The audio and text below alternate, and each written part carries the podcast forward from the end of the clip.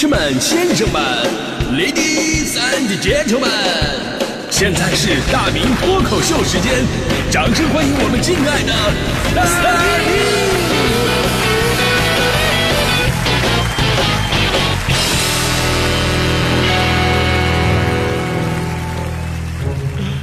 明！好，欢迎各位来到今天的大明脱口秀，我是大明啊。呃，东京奥运会啊，在历经波折之后，总算是如期开幕了。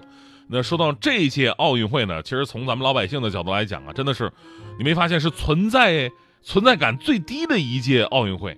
为什么呢？一个是受疫情影响，它推迟了一年，大家伙那种本来的那种期待感吧，就泄了很多。呃，再加上，即便是现在全世界疫情控制的也不是那么的好，经常有人因为这个呃感染新冠病毒呢导致退赛。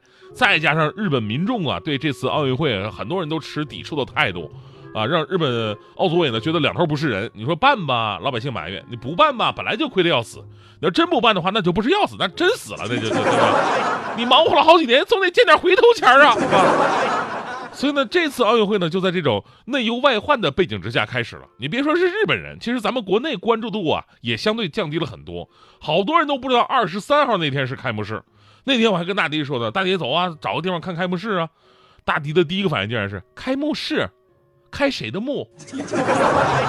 谁的墓又被发现了？分金定穴吗？我说大迪，你能不能跟我聊点阳间的事儿？开幕式，奥运会开幕式。这是了解一个国家文化艺术最好的窗口，也是奥运会最重要的组成部分，可以说是这个国家国力的和智力的综合体现啊！你能不能看点有用的？别老看成天什么鬼吹灯啊那些阴间的东西。大迪同学深受感动，那天跟我一起看了东京奥运会的开幕式，看到一半的时候，扭过头来跟我说：“不是，我感觉这还是阴间的东西啊。”的确啊，这届开幕式呢，有一些环节让很多朋友看不太懂，有的呢是舞蹈啊，真的太内涵了，咱们普通人的审美呢跟不上。还有就是妆容啊、打扮呢，确实让我们觉得有点这个呃鬼魅，对吧？再加上体育场旁边飘那个巨大无比的人头热气球，啊，人头热气球大家伙都看着了吧？是不是？还不是那种可爱风的。你要是飘一个哆啦 A 梦的脑袋，我啥都不说。你飘那个，说实话，你有点太写实啊。而且我怎么看特别像我自己。真的，我就觉得那热气球好像为我量身定做的，真的。而且那个颜色也不对，你白天看的面如死灰，到了晚上看它自己还会发光那种。你说这是日本的特有文化吧？但是人家日本自己的网友说自己看着都害怕，所以呢，看了开幕式的网友就早就迫不及待的拿起键盘直奔吐槽一线，于是又涌现出了一批顶级的文学大师。你看网友们是怎么评论的啊？他们说，好的艺术应该是送给观众，而不是送走观众。好的艺术应该走进殿堂，而不是走进灵堂；好的艺术应该让人拜服，而不是让人祭拜；好的艺术应该是流传地球，而不是流传地府啊；好的艺术应该使人着迷，而不是使人昏迷；好的艺术应该引人入胜，而不是引人入土。还有网友说了，说艺术可以有灵魂，但是不能有鬼魂；艺术可以有灵气，但是不能有灵异；艺术来源于灵感，但是不能于来源于灵堂；艺术可以很冷门，但是不能太邪门。啊。就总结一下，日本能够拍出经典的恐怖片，它不是没有道理的。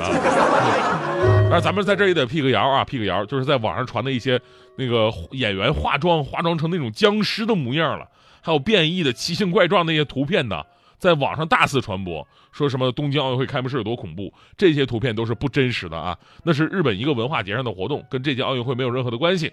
所以呢，就算你看着不爽吧，咱也不能以讹传讹，说假话，对吧？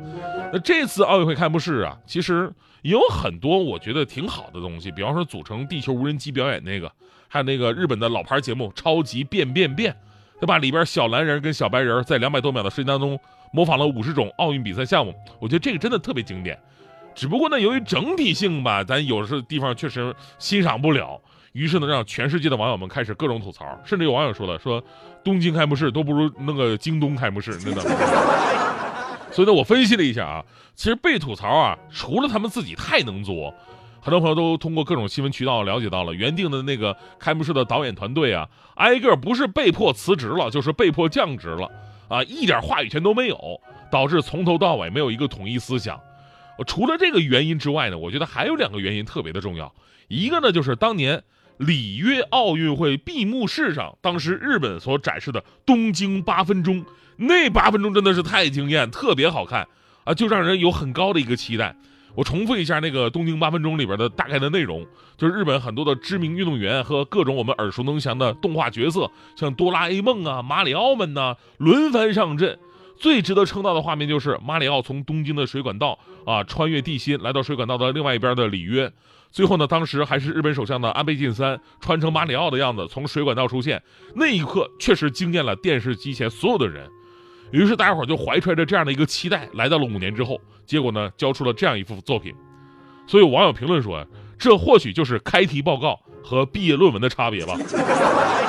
而从我们的行业来讲呢，这就是评奖节目和日常节目的差别啊。期待太高，落差太大是一个原因，另外一个原因呢，就是没有对比就没有伤害。说这次东京奥运会开幕式结束之后，发生一个特别神奇的事儿，就是在各大视频网站，二零零八年北京奥运会的开幕式点击量突然暴涨。啊，你说这个今年都二零二一年了，大家伙儿回头看零八年的北京奥运会，而且。弹幕啊，被集体刷了啊，都说是自己从二零二一年穿越回来的，刚才被东京的开幕式给整憋屈了，现在来看点正常的啊。其实你要知道啊，东京奥运会开幕式的制作成本是多少？九点七亿人民币，这个数字是什么概念呢？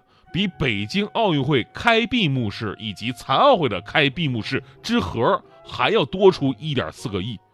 而北京奥运会呢，则在外媒的关于奥运会开幕式的历史排行榜上，牢牢地占据了第一的位置，堪称史上最佳开幕式。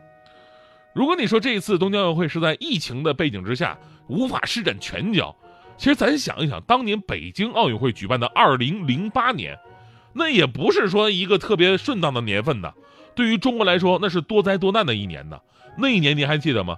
南方雪灾，受灾人口多达一个亿。三万只国家野生动物被冻死，再加上一千五百多亿人民币的财政损失。那一年汶川大地震八点零级，温家宝总理在北川中学临时的教室黑板上写下了四个字：“多难兴邦”嘛。就在那样一个大背景下，我们也是克服万难，节俭办奥运，照样不是办出了史无前例的一届奥运会吗？这背后体现的就是咱们中国人极其强大的凝聚力和自我牺牲的精神。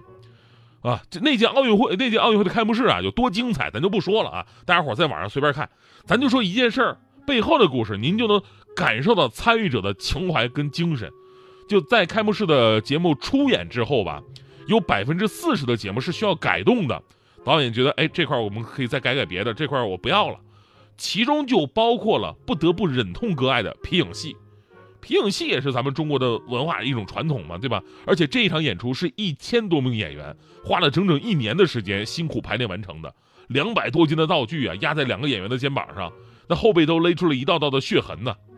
直到很多年之后，说起自己精心排演的节目没有能够出演，皮影戏的导演仍然是无比的遗憾。他说：“我们这么优秀的东西，最后没有能够给世界人民看到，是个遗憾。”但咱说一场晚会，你总得是服从导演，有取有舍。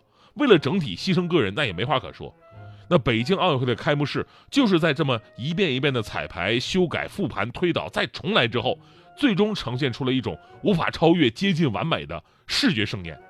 哎，导致在最后的闭幕式上，大家伙还记得吗？闭幕式上，下一届伦敦奥运会的展示时间，伦敦代表万人迷贝克汉姆上来就踢了一脚巨大的足球嘛。